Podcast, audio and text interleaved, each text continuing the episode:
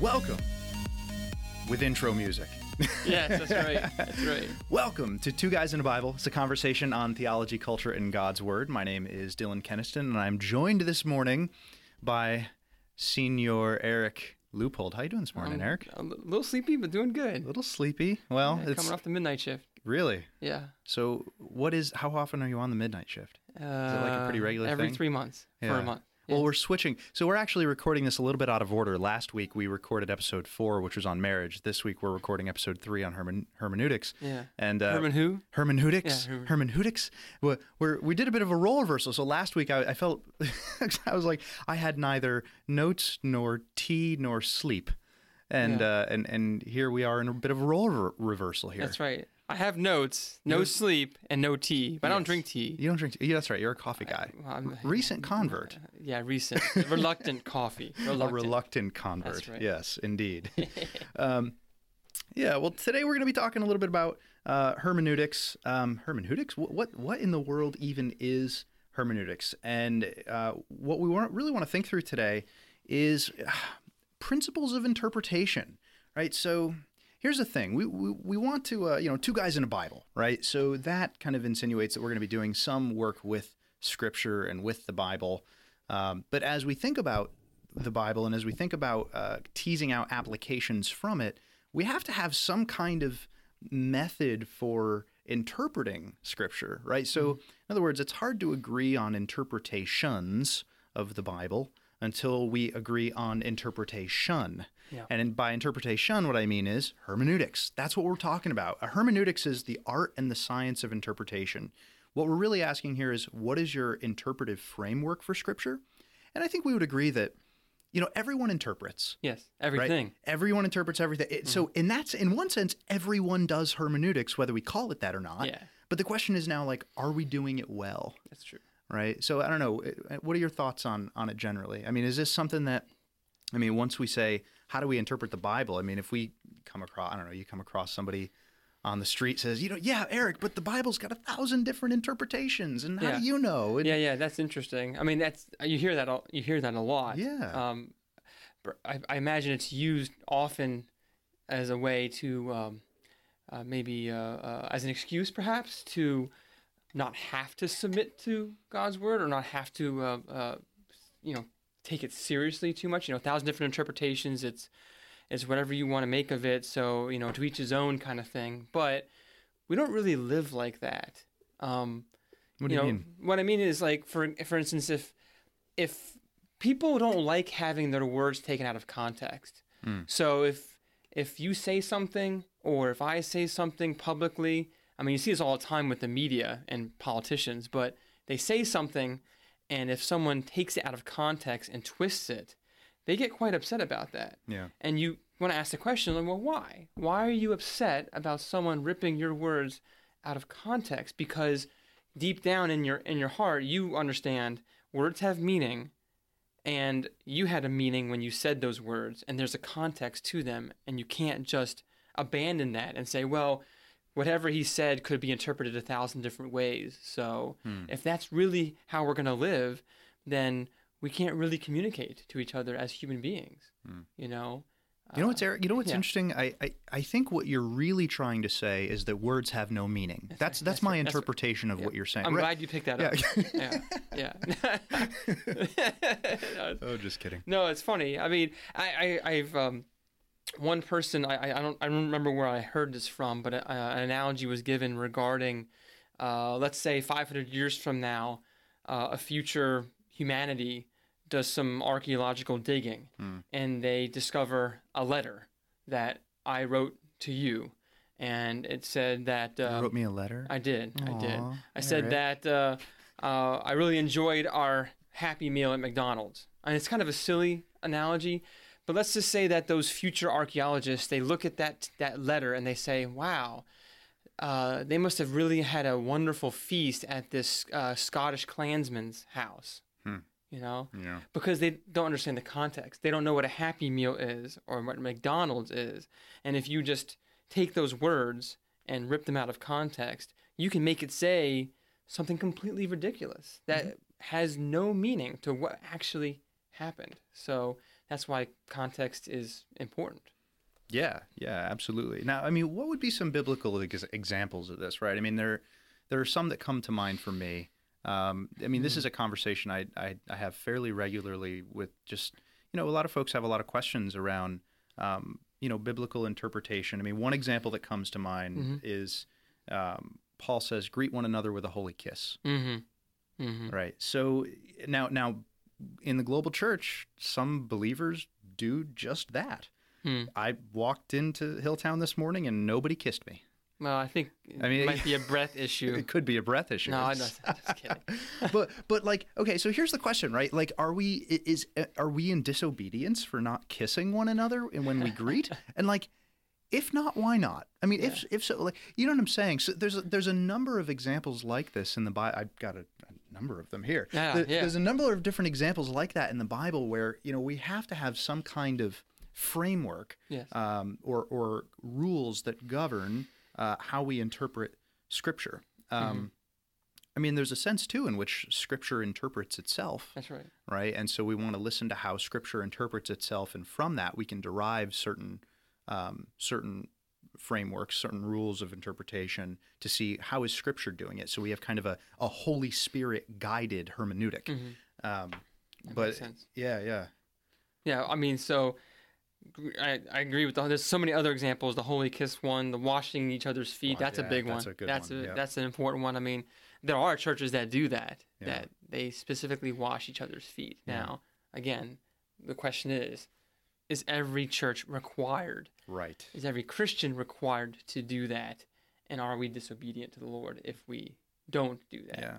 And so I do think that there are some uh, good principles. Uh, I know um, the ancient uh, or the early church father Augustine had some uh, had some good principles uh, about that.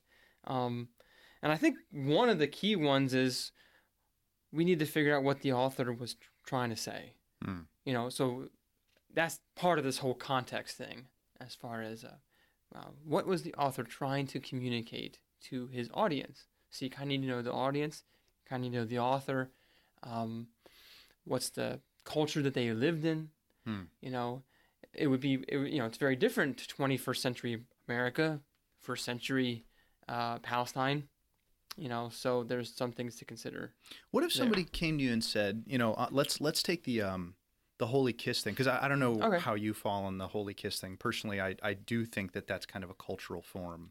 I agree. so we're not with that. disobeying with by not you know kissing as a greeting. Yeah. Um, Yeah. So so okay, so we agree with that. yes. I mean, what if somebody came back and said, uh, you know, but that has the effect of making the Bible culturally relative. Hmm. You know, like really what you're doing is here's the plain reading of the text. It says do it. We're not doing it. And and you're you're just relativizing things. I've had actually had some uh, you know, one believer in particular who felt pretty strongly about some of these questions and you know, told me just that. Um, Hmm. I don't know. What do you what do you think about that?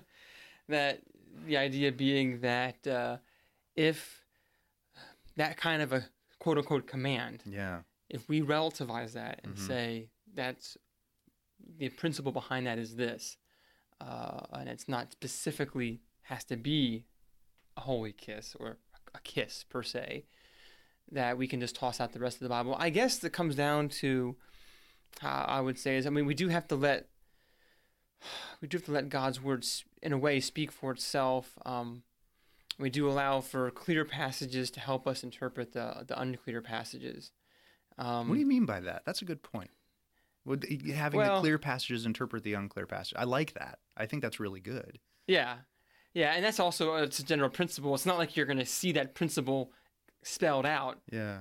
in the text of scripture itself. But uh, but again, we're talking about just human communication. Yeah. You know, you and I don't have to lay out the principles about how you and I have a conversation with each other for uh, me to know what you're talking about or for you to know what I'm talking about. So, um, yeah, as far as uh, cl- the clear passages interpreting the unclear passages, I mean, it, it seems pretty straightforward that if something is um, is, is, is obvious uh, uh, in in the Word of God, um, you know, Jesus rose again on the third day, Hmm. you know, something like that.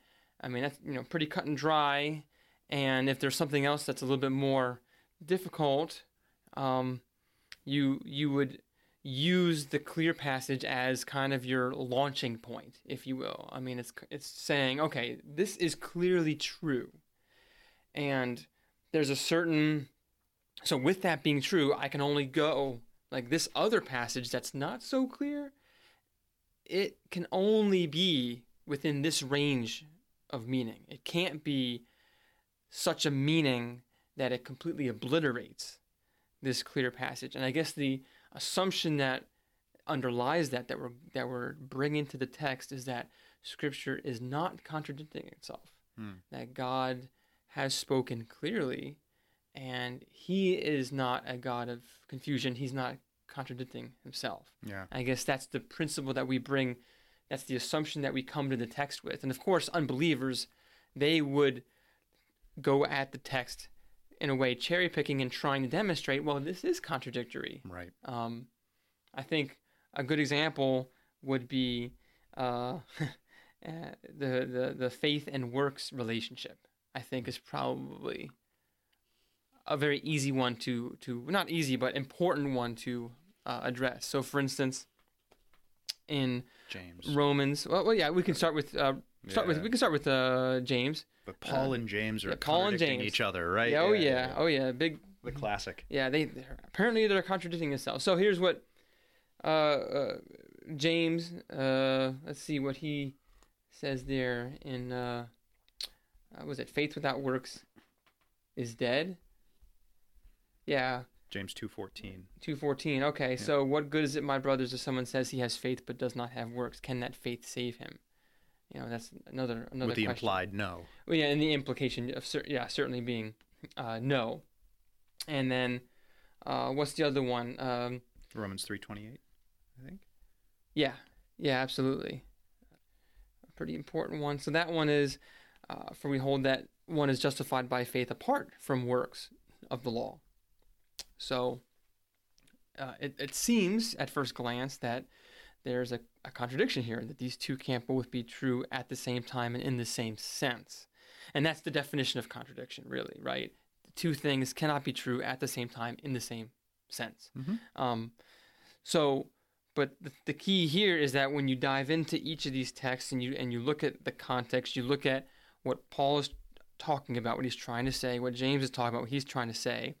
Um, in actuality, they're not contradicting Right. uh, themselves there, and so um, that's kind of what I'm what I'm getting at regarding. In in a way, it's almost Paul is very clear and very explicit about about justification by faith, and um, James, that passage in James, uh, at first seems like well, you know, certainly, uh, you know, it's impossible to be, uh, uh, you know, justified just by faith, but we see in the context here that James is um, he's contracting con- contrasting two different types of of faith: a faith that has no works, and a faith that uh, demonstrates works. Which is what he says in, in James two eighteen. He says, "But someone will say, You have faith, and I have works." And then uh, James's response is, "Show me your faith apart from your works, and I will show you my faith by my works.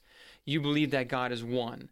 You do well. Even the demons believe and shudder. So clearly, he's talking about a faith that even demons have. Mm-hmm. And it's, I mean, it makes sense. I mean, Satan knows that Jesus is the Son of God. Satan knows that he was crucified and that he was buried and that he rose again on the third day. All these things Satan knows, But not for me. but he hates it. yeah, yeah. He hates it, and he does not produce good works right. as a result of that. It's not just intellectual assent. Exactly right. And I think when we look at the context, we can see there's not a contradiction. Right. Um, and uh, and Paul is very clear, and you can rest on that and, and, and look at James and say, okay, James can't be talking about you save yourself by your works. You know what this reminds me a little bit of, and is uh, you know how there's there's often a charge. There there can at times be a charge among the um, non-believing in the scientific community to to charge Christians as believing in a God of the gaps. Yeah. where where you know a Christian says, "Hey, I can't explain such and such uh, scientific phenomenon given my frame of reference. Uh, therefore, God did it." Right, and so that's kind of the, the charge is, oh, you're just using a God of the gaps. Now, there's a, you know, obviously there's a there's a difference between um, who and how. Yeah. Right. So we want to clarify that. But the analogy here is that, like, a lot of times those who uh, do not um, hold a high view of Scripture or who, you know, poke away at certain attempts at contradictions in the Bible, an example being between Paul and James, or, you know, another classic one, driving a wedge between Jesus and Paul. You know, Paul preached the gospel, Jesus never did, you know, that, that whole thing. well, and, and a lot of that is just, it's, to my mind, it's the same kind of charge of intellectual laziness can be applied, right? It's hmm. it's kind of a contradiction of the gaps, ra- rather than doing the hard work of hmm. getting into the text and saying how do how could these cohere? You know how how do these cohere? Hmm. Um, and just chalking it up to say, oh well, it's just a contradiction and we can't figure it out. Therefore, you know it, it you know there goes the Bible contradicting itself again. Rather than saying no no, let's roll up our sleeves and do the hermeneutical work to say you know, in what sense do the could you know do these cohere, and, and how do these how do these cohere? Um, it's it's a it's a bit of a more uh, rigorous exercise. So in one sense, coming with this presupposition of biblical harmony Yes. is is lends itself to to, to some rigor. Yeah. So you'd say that the saying God of the gaps, um, too much. Let's say saying that too much, and then also the opposite side of the coin, saying, "Oh, it's contradiction, clearly contradiction." That's both of them are examples of laziness. Yeah, intellectual laziness. I both think of so. them are. I think yeah, so. from different perspectives, though. yeah, yeah, yeah, yeah. Um, well, the charge of just saying, you know, it's to me the same charge can be levied. Yeah, exactly. So, like, if an unbeliever comes to me and says, "Here, what do you think of this Yeah, so-called contradiction?" and if I just say, "Well, you know, you know, God did it," or whatever, and I don't try to work through it, I'm being lazy in a sense. right. And then, of course, if I actually do the work and, and, and present something, and he says, "Ah, it's a contradiction. You can't harmonize it," then he is being lazy. Correct. In a different sense. Correct. It's on. So I think the the the onus is on Christians to interpret the Bible well, right? So I, I think you know we when we come to Scripture, it's important that we try to understand what God has said. that's Otherwise, God would not have said. Uh, Yeah, that's true. So so God did say. You know, did God really say? Yes, He did really say. Yeah. And and and now the onus is on us to to understand that that which He said. Hmm. Um, and so I think that there's a couple of different principles that we can deploy Yeah, to yeah. do that. And you know, I think you touched on one of the probably the biggest ones. Now, okay, so just Yeah. a quick note. There's there's a number of presuppositions when we talk about hermeneutics that we bring to the table. Now, how to warrant these presuppositions is a different question. Mm-hmm. all right, and that can be tackled, I think, another day. But if True. we if we presuppose, I think I think as Christians we can presuppose certain governing rules of interpretation. Yeah. One of them being biblical harmony. We're not pitting Paul versus James. They're not contradicting each other. We're not pitting Jesus versus Paul. Um, so, like you said, you know, James James rejects dead faith. Yeah. Paul commends living faith. Yes. So, you know, but both can be agreed that works are not the root, but that works are the fruit. Mhm. Um, you know, and uh, there's there's a number of important distinctions we want to pay attention to in addition to that, right? So, like, look, authorship matters. Yes. When an author deploys certain words, they may mean slightly different things. Um, when when writers are writing about certain topics, they may bring certain kinds of emphases. But at the end of the day, the key presupposition here is that there is one mind behind all of Scripture, One author. one author That's right. behind all of Scripture, and that is God Himself. Yes. Yeah. Yeah. So so Scripture's construction, therefore, reflects to us something of the mind of God. Yeah. It's it's a diversity with unity Yes. in a way Yeah. to kind of throw out a little Trinitarian uh, uh, background there. The diversity and unity. Yeah. Um, so I mean, God is using a diverse, uh, diverse audience and uh, authors of human authors, but as a unified message. Now, the unbeliever would would would come at the Bible already already suppressing the truth of God, and so would not allow for unity, and would say clearly diversity, but so much diversity that they're contradictory. Yeah. There really is no unifying message. Um, and of course, at the other, on other, you know, on the same side, the other side of the coin, we want to make sure that we do honor or or recognize the diversity of each author, but you don't have to you don't have to abandon unity to recognize um, you know that, that one person is writing from one perspective and one person is Yeah. writing from a different perspective or to a different audience Mm-hmm. for for instance there. Yeah. Well, I mean, a classic one is that some people say, you know, the New Testament God and the Old Testament God are, Oh yes. are different gods, and the New Testament God is all sunshine and rainbows, and the And Old unicorns, don't and forget unicorns, and the Old Testament God is a genocidal bully, right? But Yes, well, this is one of the right. reasons why that doesn't work, right? And quite apart from the fact that it doesn't mesh with the presupposition, it's it's poor, it's it's it's exegetically poor, right? Yeah. So the Old Testament will say, you know, God will say, "Turn, turn, why should you die? The Lord takes no pleasure in the death of the wicked." Yes. Lots of passages like that. In the New Testament, we have hell, right? Talked about by Jesus most often. So it's like, And the wrath of the Lamb and and the wrath of the Lamb, right? in Revelation. Well, I think part of the reason we think that the New Testament, quote unquote, New Testament God is all sunshine and rainbows is because, you know, maybe we don't believe in hell.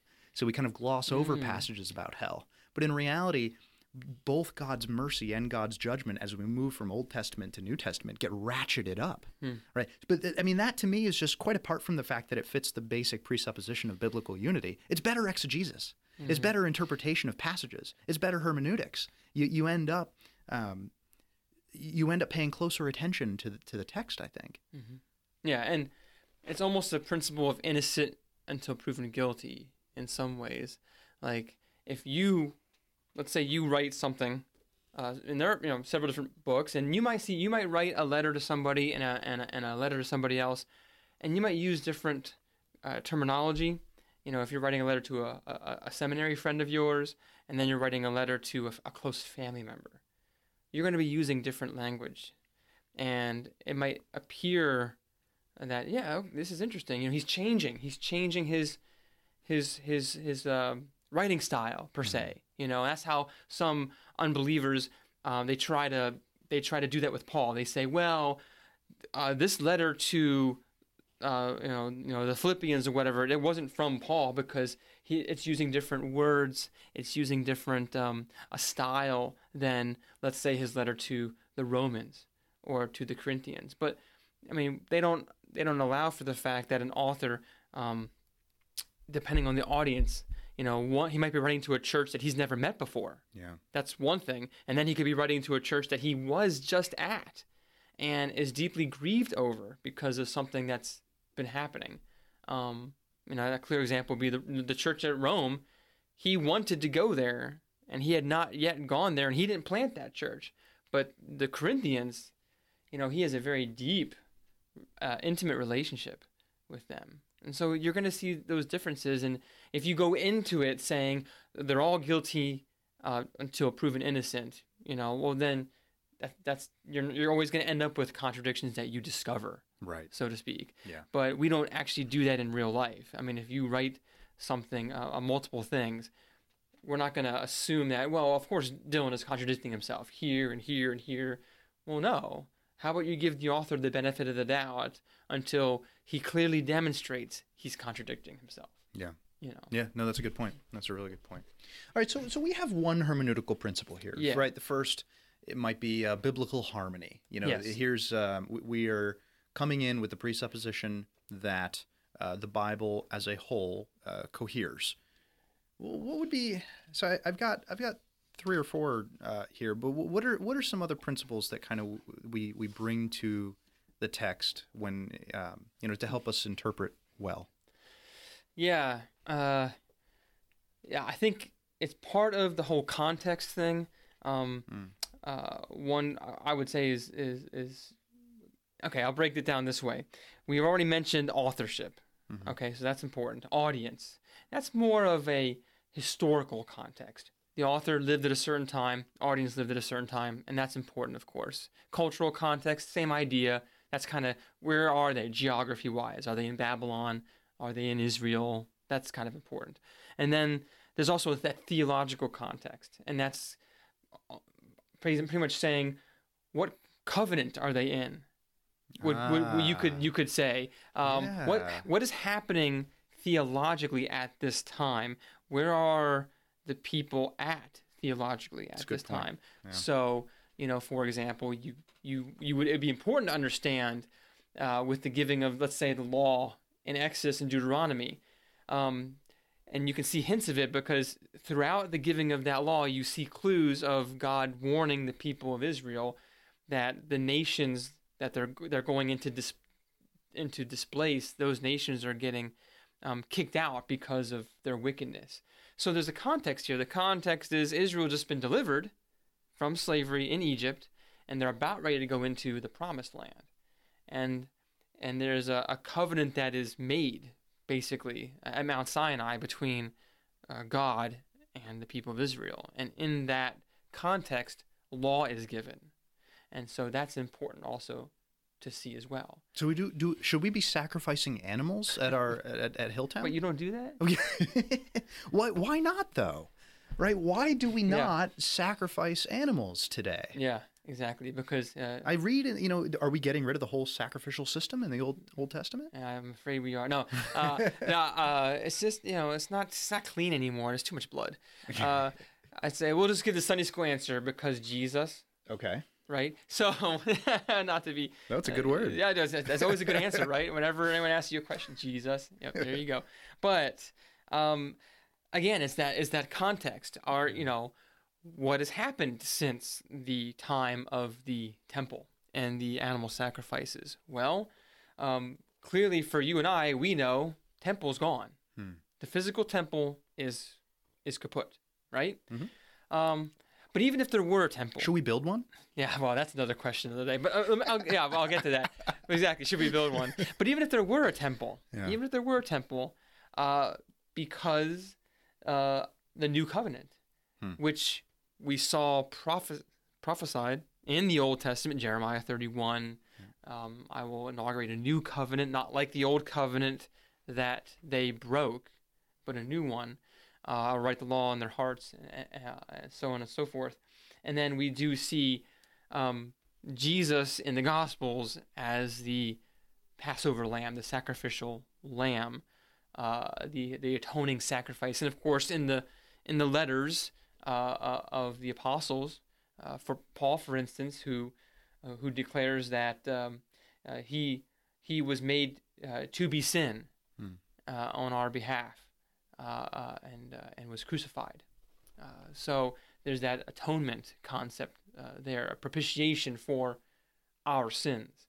And so, and then of course, Hebrews is uh, is an important book in the New Testament that clearly demonstrates the inability of those animal sacrifices to actually take away sin, uh, the blood of bulls and goats, um, and that they were a picture or a type of the ultimate sacrifice of Christ. And so, essentially, it's it's important to understand what covenant are we operating in here, Yeah. and uh, uh, the idea of progressive revelation, right? Mhm. That yes, God did speak, but He didn't stop there. He didn't stop at Mount Sinai. He kept going, and now He has completed His word to us uh, with the giving of the of the New Testament revelation.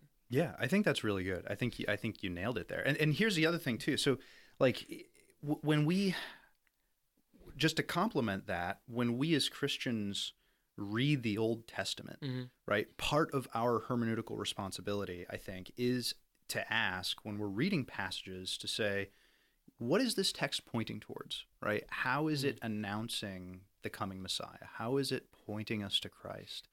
And then similarly, when we read the New Testament, part of our hermeneutical responsibility, you know, is to say, you know, what are the biblical antecedents to this text? How was this announced in the Old Testament? Right. So, um, you know, like you mentioned Christ as the sacrificial lamb. We don't sacrifice animals anymore, um, and Christ is our sacrificial lamb. We're not. We don't have a temp- a centralized temple that we all go and worship. But Christ is our temple, right? We we God's people no longer constitute a nation, right? Like Mhm. Israel, the church is a global, multinational entity. Um, so, I, well, along the lines of this covenantal piece, and this may Mhm. be something we tease out as we, you know, when we get to talking about the law. Mm. Um, the, we do want to. We have a New Testament control principle in- Yeah. in, one sense, right? Yeah. So we look at the Old Testament, we look at the New Testament, and we see the New Testament as hermeneutically controlling because of this point that you mentioned about progressive revelation. Yeah. Um, what was it Warfield who gave the analogy of you know in the Old Testament it's like we're standing in a in a living room Mhm. and you see you know maybe the silhouettes of furniture, but it's all dark and you can't see it that clearly. Mhm. And then as we progress through redemptive history and as we move forward in Scripture, then the lights get turned on a little bit, a little bit, little by little, Yeah. so that the, the whole, you're in the same room the whole time. It's the Yeah. same furniture has always been there, Yes. but we can see it more clearly as we move forward. Now, when we talk about this new, that's what we mean by New Testament control principle. It's Mm-hmm. you know the the fullness of revelation has come. We see what God's plan was all along for the sacrificial system and for the temple and Mhm. etc. Mhm. Now, how how we articulate this New Testament control principle has very um, has large ramifications for how we put our whole Bible together, as you know, Mhm. right? So, here's one way we could put it. Uh, you could say everything in the Old Testament is binding on believers today, unless the New Testament specifically amends it. Mm. Now that's rigid, right? Everything unless explicitly abrogated. Yeah. Here's another p- posture. You could say, whatever changes least in God's commands on his people as we move from the Old Testament to the New Testament is binding on believers today. So it's a little more flexible. Only what has been repeated okay. is is applicable for believers today. Now I I don't know about you. I mean, I see wise and godly examples of, of men interpreting and putting the Bible together on both sides of that question. Hmm. Um, that to me is is a tough one, and I think it's one that we should tease out when we talk about law. yeah, I think it's Just important. exactly how the New Testament control principle works itself out. Um, Mhm. You know, well, anyway, we Well, can- it's not just a New Testament. control. Well, it, I mean, it- That's part of it. obviously today it is, yeah, but a good example of even within the Old Testament, the progressive revelation concept. So, for instance, good at point. the end of the flood, Hmm. God tells Noah, "Every animal is now given to you for food." So previously, prior to Noah, uh, animals were not given by God as food to humanity. They were to eat every plant and, and green green plant and the fruit of that. But obviously Noah was able to eat unclean animals. There's no clean now certainly there's clean and unclean animals mentioned in the ark, but it doesn't specify as far as what he's allowed to eat Mm. regarding those animals. Those food laws come into effect uh, with the with further revelation, right, um, giving of the law by uh, through Moses yeah, uh, to the people of Israel. So even there, we do see a, a progressing of sorts, and it's it's actually it is kind of interesting. You know the the menu was larger at the time of Noah. It narrowed at the time of of of the old covenant under Moses, and the menu became larger again Mm. um, with Christ. Even he himself said, "It's not that it's not the, what goes into your mouth that makes you unclean; it what's come out of your mouth." And right, the author even says parenthetically, he was thus declaring all foods clean. hmm And so, um, in that way, theoretically speaking, you and I can have the bacon wrapped scallops. That that I, I am I'm assuming I do I'm love bacon-wrapped scallops. exactly they're, they're quite delicious. I'm assuming Noah could have them, but Moses could not. Yeah, it's interesting. Uh, It's a really good point about um, intra covenantal progressive revelation.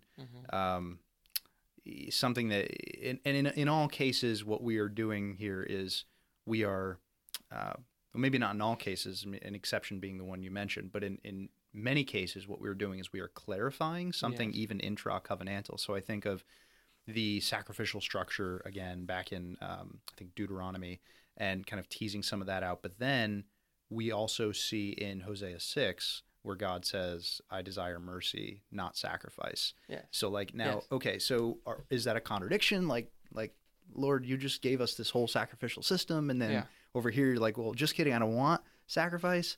And, and I mean, here, what we have is we have intra uh, covenantal distinction that, and I think what Ho- the Hosea 6 passage, you know, another principle being um, we want to, when, when we have antithetical points like that, we are asking ourselves, um, is this a rhetorical device to say when push comes to shove, Mhm. here's where we land. So another example might be when Jesus says, um, you know, unless you hate your mother and your father. hmm Well, you know, that's not saying he'll he'll also be the first one to say honor your mother and father, Yes. right? But Yes. but here, what he is saying in that, you know, unless you hate your mother and father, you can't be my disciple. He's saying, look, um, if push comes to shove, this is where you land. This is where your loyalties lie, Yes. right? So it's kind of a rhetorical device in that sense. I see It something is. similar going on with that Hosea six and sacrificial system. But the point being, it can even be intra covenantal that we're we're listening for those pointers. Yeah, and uh, and I can kind of like the example where where Jesus, the one the one of the few times where he actually praises the Pharisees because they tithe Yeah. mint every mint every human they tithe it all, and that was great. They should have done that Yeah. and not neglected the weightier matters of the law. So they- Weightier matters? Are Yeah. you saying that there's a hierarchy within the law, Eric? Yeah, yeah. Yeah, we can we talk are. about that when we talk about law, but there certainly there certainly is, which I think Jesus always always hits them on hits them with Right. because he hits them with um, uh, which one of you you know if the if the lamb fell into a ditch would not rescue it. I mean, isn't that technically working? Um, healing a man on the Sabbath.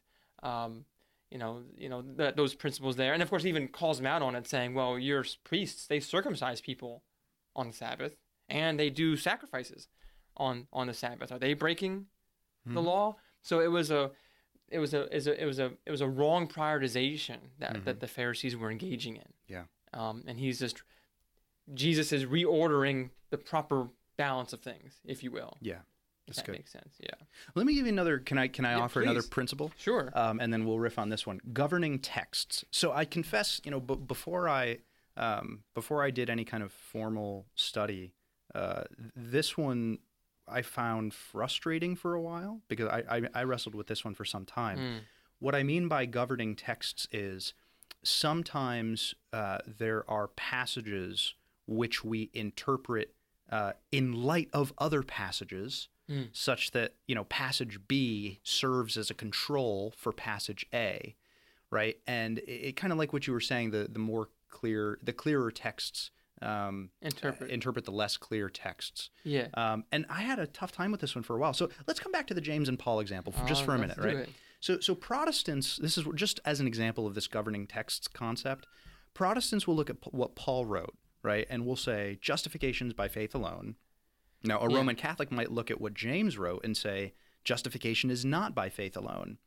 And now the question is, which text is the is the controlling text? So that you know, one faction of a Christ, of the Christian community might say, you know, such and such a text can't mean what you think it means because there's this other text over here.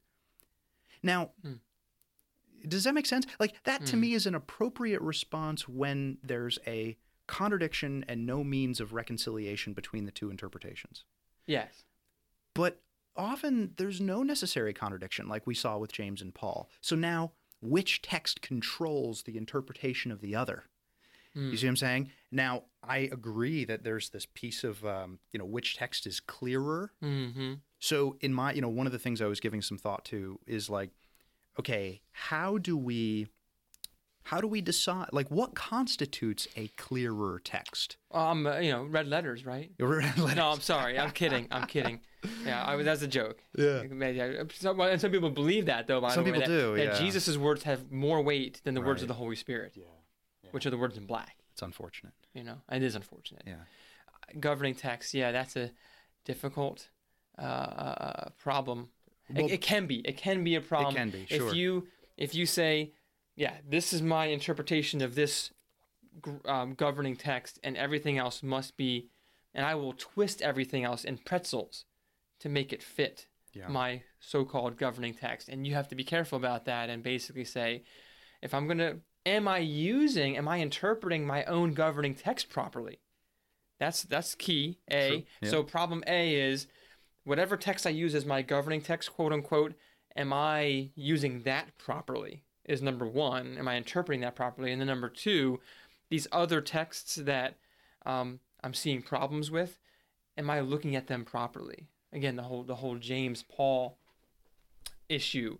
It's not a problem when you look at what is each one talking about Mhm. you know I, yeah i don't it doesn't i'm not trying to say that Paul governs James or that James governs Paul. Right. They govern themselves. Yeah. James is the one that sets the parameters for what he's talking about, and so does Paul. And when you when we realize that, we can put the two together because they again, a contradiction is something that can't be true at the same time and at in the same sense. So Paul and James are at the same time, right? New covenant, uh, New Testament, right? But in different senses, though. If they were talking about the same exact thing in the same exact sense, it would be a contradiction. Mhm. So the question is, are they? Is there a different sense that they're talking about? And I think it, I think it's clear in the text that there is. Yeah. It just takes that. We don't want to be that, that laziness we want to avoid. It's so easy to say, well, gotcha. You know, James says in, in, in 224, a person is justified by works, not by faith alone. Boom, nailed it. But context, right? You got to finish, uh, look at what's coming before and what's coming after uh, in, in James's thought. What's he talking about? There are things I think that that when we when we ask, you know, what is a particular biblical author talking about, there are things that that shade our notion of context. So I guess what I mean, let, us take an easy example Mhm. first. Um, we were talking earlier about the number of times a particular thing is mentioned in Scripture Yeah. you know the foot washing eh, you know mentioned Yeah. once um, baptism for the dead i mean i don't know what that i mean i, some guesses on We what that means at that but, I- later. Yeah. but, but i'm not going to like Yeah. impose that on the conscience of the church because it, Yeah. it's mentioned only once not because it's not that god has to say something multiple times for it to be authoritative That's right. Yeah. yeah it's not that's that's not the point at all the point is you know if this is something that's going to be imposed on the conscience of of the the church qua church then we better make sure that we're getting it right in terms of what it means Mhm. and so part of what it means for us to say okay i am confident in my interpretation of this particular passage Yes. whatever it is Yes. um, part of that looks like seeing that command. Let's just take a command for example. Um, you know, wash one another's feet in multiple contexts. Mhm. So as I see it in multiple contexts, I can start to put a kind of frame of reference around what's in view. Mhm. Um, another another example being kind of like redemptive historical scope. There, there's something in me that wants to say, uh, if if the if the passage in view, the passage in view is controlling or governing, insofar as it, it in some kind of proportion to the scope of redemptive history that it covers. So, I'll give you an example. I heard a fantastic, um, probably the best lecture I've ever heard on 1 Corinthians 15 Mm. was by a, a chap named Lane Tipton. Yeah. Uh, I, I I'm familiar with the name. yeah, I had a couple of classes with Tipton in, in at Westmin, and his his work on 1 Corinthians 15 is just first class, absolutely first class. But one of the one of the he he's he uses 1 Corinthians 15 as a framework for a number of different passages, uh, you know, partly because um, the redemptive historical scope within 1 Corinthians 15, in particular verses 35 to 50, is is very very broad, Mhm. all from from Adam to Christ hmm to the giving of the Spirit, life giving Spirit, as opposed to kind of protological pro, protological man, just with you know the first Adam to eschatological man in, in the new Adam in Christ. hmm Um, sorry, I don't mean to throw out the fancy words, That's- but you- it's hard not to do that after listening No. to Tipton. Yeah, sure. but but but but the point being, the redemptive historical scope is is very very broad, and there's something in that that would be could be proportional to the extent to which it constitutes a governing uh, uh, lens or or how much of the context of that passage we bring in when we read in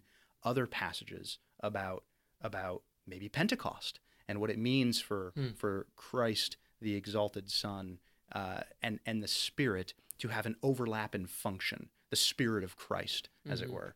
Um, so it, it's just very very maybe a bit heady, maybe a bit too heady for a podcast, but that to my mind is is one example um, where the redemptive historical scope is very broad. Yeah, so I guess kind of like I'll try to put it in layman's terms. Yeah, but, please. No, but you're saying that there's there's texts that are talking about the forest, and then there are texts that are talking about specific trees in the forest. And, you know, so the, the governing text is the very broad application. This is true, and these other things are true inside of this. The o- yes, yes. The only thing there with the, the forest being a spatial concept, whereas what Yeah. I'm talking about is a temporal concept, I see. redemptive history. But but yeah, yeah. Analogously, that's point. That's Okay. That's right. All right. Fair enough. Yeah. No, fair enough. So, so yeah, we've we, so so far we've looked at these three major uh, principles. Oh, can I give you one Uh, more? yeah, Sorry, just one more on, on this on this notion of like controlling passage. Yeah. Because this I, I hear this one comes up a lot. It- Um, yeah. I need the clarity's good. Well, Galatians three twenty eight Okay. and 1 Timothy two twelve. Okay. So so Galatians three twenty eight. Hit me with it. There is no male or female. All right. So Uh-oh. there's more than that, right? Yeah, of but, course. So this is what's interesting. So a lot of times, um, one of the things you will hear uh, in uh, non-believing circles who Mm-hmm. who who put themselves to the task of studying the Bible Mhm. um, will will take this as a controlling text. Hmm. There is no male or female, Yeah. right? So that at the end of the day, it's just there's this notion of uh, gender fluidity locked into Galatians three twenty eight I see what you're but saying. but it's in a sense that it becomes controlling for every other passage Hmm. so that when you come to a 1 timothy 2.12 where at at whatever 1 timothy 2.12 is saying at a minimum there Mm-hmm. is a distinction between men and women right but but for those for whom galatians 3.28 is a governing text or a controlling text they will chalk up texts like 1 timothy 2.12 as being too you know um, that's just how they did it. And it's culturally relative. That's just how they did it in Paul's day. In reality, we know there's no male or female, yeah. right? So, in our hearts, we have to be extra careful here because we there's sometimes we want certain texts to come out certain ways, Yeah. right? And it's and this is why it's so clutch for us to like weigh all of the texts carefully in light of all that Scripture says about men and women, for example, Yeah. right? Um, Hmm. Yeah. So no, it's a lot there, but I see what you're saying. yeah. I mean, yeah, people can take a text and run with it, and and in a way take it out of context. Um, yeah, one example that comes to my mind is when I studied Martin Luther, and he ha- he was challenged by the Zwickau prophets, and uh, basically these guys that were denying the uh, importance of Scripture, and they were getting they were getting personal revelation from God Himself. Um, and you know they called themselves the pro- the Zwickau prophets, and and they wanted people to follow after them, and they were very apocalyptic, and uh, they they were uh, raising up armies and trying to do all kinds of crazy things. But uh, they would they would their argument was um, this the letter kills, the letter kills, and the spirit gives life. And they that passage, they took that out of context, and they said, well, letter refers to all of God's written word, all of God's word, and so they use that as their governing governing text Yes. but they used it wrongly. Right. And based upon that, they said, now we're in the age of the quote unquote spirit where we get direct revelation from God that guides us and tells us what to do. And that's the that's it right there. I the mean, Spirit has taught me that a Spirit- passage means such and such. exactly. Exactly. I get this divine revelation from God oh, himself. Oh, there's a, there's a great story. There was a, this is a, a, who a pastor told this story. He was in the car with uh, his his dad. His own. He was not a pastor at the time. He was a, Yeah. a teenager, yeah. and uh, his dad was a pastor. His dad was driving, and he had a sister in a car, and her, his sister's boyfriend. Okay, so um, sister's boyfriend wanted to impress the Christian family. Oh. and says, uh, you know, I was I was having my devotions and, and this morning, and and the Spirit taught me Oh, boy. that that a passage meant such and such, and in the, in in God's uh, in God's wisdom. uh, it just so happened that the teenage son of the family had had his. He says, "Well, it just so happens that I had my devotions today too in that same passage." And I mean, I, I think that you got that interpretation by misunderstanding the King James Version. And I just had my devotions this morning in, in on that passage in Greek. And actually, it means such and such. Hmm. And then the boyfriend said, Well, that, that can't be right because the Spirit has taught me that it means such and such. And, and the sister, trying to defend her boyfriend, said, You know, spiritual things are spiritually discerned. Oh, yes. I see. And then, uh, and then he said, "Well, then the um, the son said, well, you know, I guess if you pushed me, I would say, well, the Spirit taught me that it means something else. And now what do you do? You can't Yeah. appeal to the text because both people are saying, well, Both people are saying the taught them. Spirit led this, that Yep. kind of thing. And, we can certainly talk about how the Spirit's role in Yeah. Hermeneutics is. And that's an important part, by the way, as far as like It with is. unbelief and, and believers. But uh, And then the boyfriend said, "Ah, well, I guess the Spirit teaches different things to different people. ooh, Ooh, yeah. And then the dad, the dad who was the pastor on the driving, he just said, no, that's interesting. and we're, we're down back to relativism again. Yeah, yeah. subjectivity. Yeah. So I mean, as we wrap up our, our time here, I know there's a, a lot more we could hit on uh, with with this topic, and we just touched the surface of it. But those three principles, those macro principles, I think are very important uh, there to to guide us in how we approach Scripture. Um, and uh, and in fact, uh, uh, I think There, we're- there are others, but we're, Oh, we're out of time. But there Yeah. are others. So Yeah. I, I mean, I would highly recommend pick up pick up. There's great resources. I, I see Eric. You yeah, I brought uh, I brought a book I, I read for uh, for seminary at Liberty University. It's just called Hermeneutics: Principles and Processes of Biblical Interpretation by Henry A. Virkler and Karelynne Gerber. I pronounced this hopefully properly, Ayayo. Um, but it's really neat because each chapter has exercises at the end of it that you can do, questions uh, to answer, and um, and it, goes through examples of of common mistakes that are made. Yeah. in in hermeneutics. And it's not a very long book. It's it's pretty short.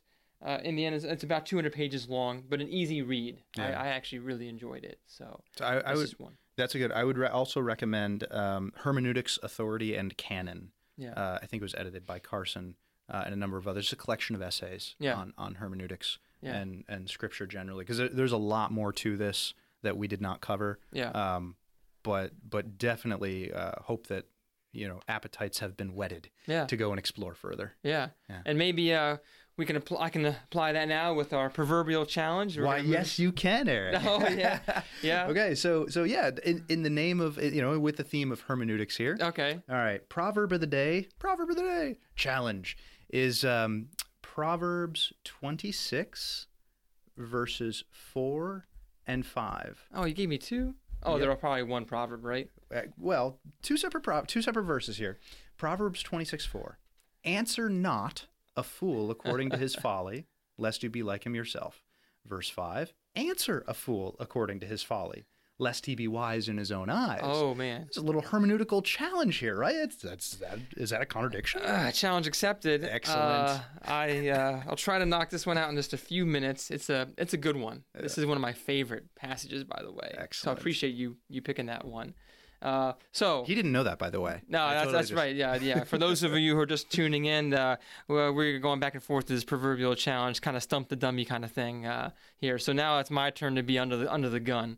Uh, but uh, yeah, I appreciate the uh, the challenge. So how I would how I would tackle this? Okay, answer not a fool according to his folly, lest you be like him yourself. So first of all, what's what's seemingly being communicated in this proverb? And the proverb is, uh, generally speaking, proverbs are are, are, are general truths that um, they are not how I should say um, tr- truths that you take to the infinite degree. They're not case law. Yeah, it's not exact, exactly not case law. So um, there's plenty of examples of that, but I'll, I'll show how that works out here. Answer not a fool according to his folly, lest you be like him yourself. So there's a sense in which, um, if you were to answer a fool according to his folly, um, you would look foolish. I mean, eh, you would be joining him in his in his foolishness. Um, and so the the proverb is basically giving you a warning you know be careful about that or you're going to look just like him if you if you get up there and try to tackle him on his own ground but then verse 5 says answer a fool according to his folly lest he be wise in his own eyes Contradiction? again yeah seemingly Seemingly. but not Ah, but not because what's this also saying well there's also there's also a truth in the sense that if a fool is allowed to keep speaking he will come away and if no one answers him no one responds everyone is silent he thinks he's won he thinks he's wise everyone else's mouth is closed right the fool can come away boasting and saying ah look at them none of them have a single answer for me So uh, you see both both sides of it. It's two different senses, right? One is from the sense of the fool. Okay, if he um, continues speaking and no one responds to him, he will be wise in his own eyes. And then the other side of it is from your perspective. If you act like him, you're going to make yourself a fool just like him. And so, how do you navigate that? Well, you don't want to, you want to be careful. When you engage with the fool, don't play his game. Okay? Don't join in the same game that he's playing. But when you do answer him, make sure you do so with care. Make sure you do so um, perhaps in a way uh, presuppositionally. We can talk about that more later. But to give a, a simple example, um, it would be like when Jesus was challenged by the Pharisees on numerous occasions, and they were trying to uh, they were trying to trap him. Right. A good example would be the the paying taxes to Caesar. Mm-hmm. Is it lawful or is it not lawful? Ha, we got you here. Well, he's not going to play their game with them. It's not a yes or no answer, right?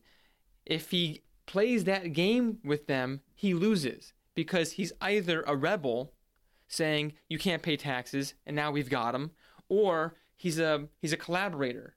Oh, look at that. He's a Caesar lover. He's all about paying the taxes. But no, he doesn't answer them according to their folly. He answers them differently, right? He addresses their underlying assumptions and he destroys it. And he and he and he shows them a very powerful argument. You give uh, to Caesar what is Caesar's and give to God what is God's. And they had no response to him because of it. I think that's a good example of of this principle being played out. He didn't answer them according to, the, to their folly, but he did answer them. He did respond. He didn't just be quiet and walk away, and then they say, "We got him." Jesus has no answer to our challenge. No, no, no, that's not the case at all. So mm. I hmm. think that's a sorry, not a little more than two minutes or so, but uh, that would be how I how I challenge that. So uh, boom, boom, knocked out of the park. oh yeah, well, I can't. I, yeah. I got nothing to add to that. Oh that well, I appreciate that. that appreciate excellent. that. Okay, good so, stuff. So yeah. Well, well, listen. So this has been two guys in the Bible. Next week we're gonna tackle uh, tackle. It makes it sound so. We're gonna discuss football marriage. analogy. Yeah, football analogy with marriage. We're gonna discuss marriage, and uh, I. But um, yeah, definitely feel free. to we listen. We love questions. We would love to get your questions. Feel free to email us at two guys in a Bible podcast at gmail.com with the uh, the two being spelled out there two two guys in a bible dot podcast at gmail.com also feel free to visit our facebook page mm. facebook.com forward slash the number two two guys in a bible. Uh, and also shout us out on twitter. We love getting tweets uh, at two guys in a bible the number two there as well. Uh, my name is dylan kennison here with eric leupold. And until next time god bless. And god bless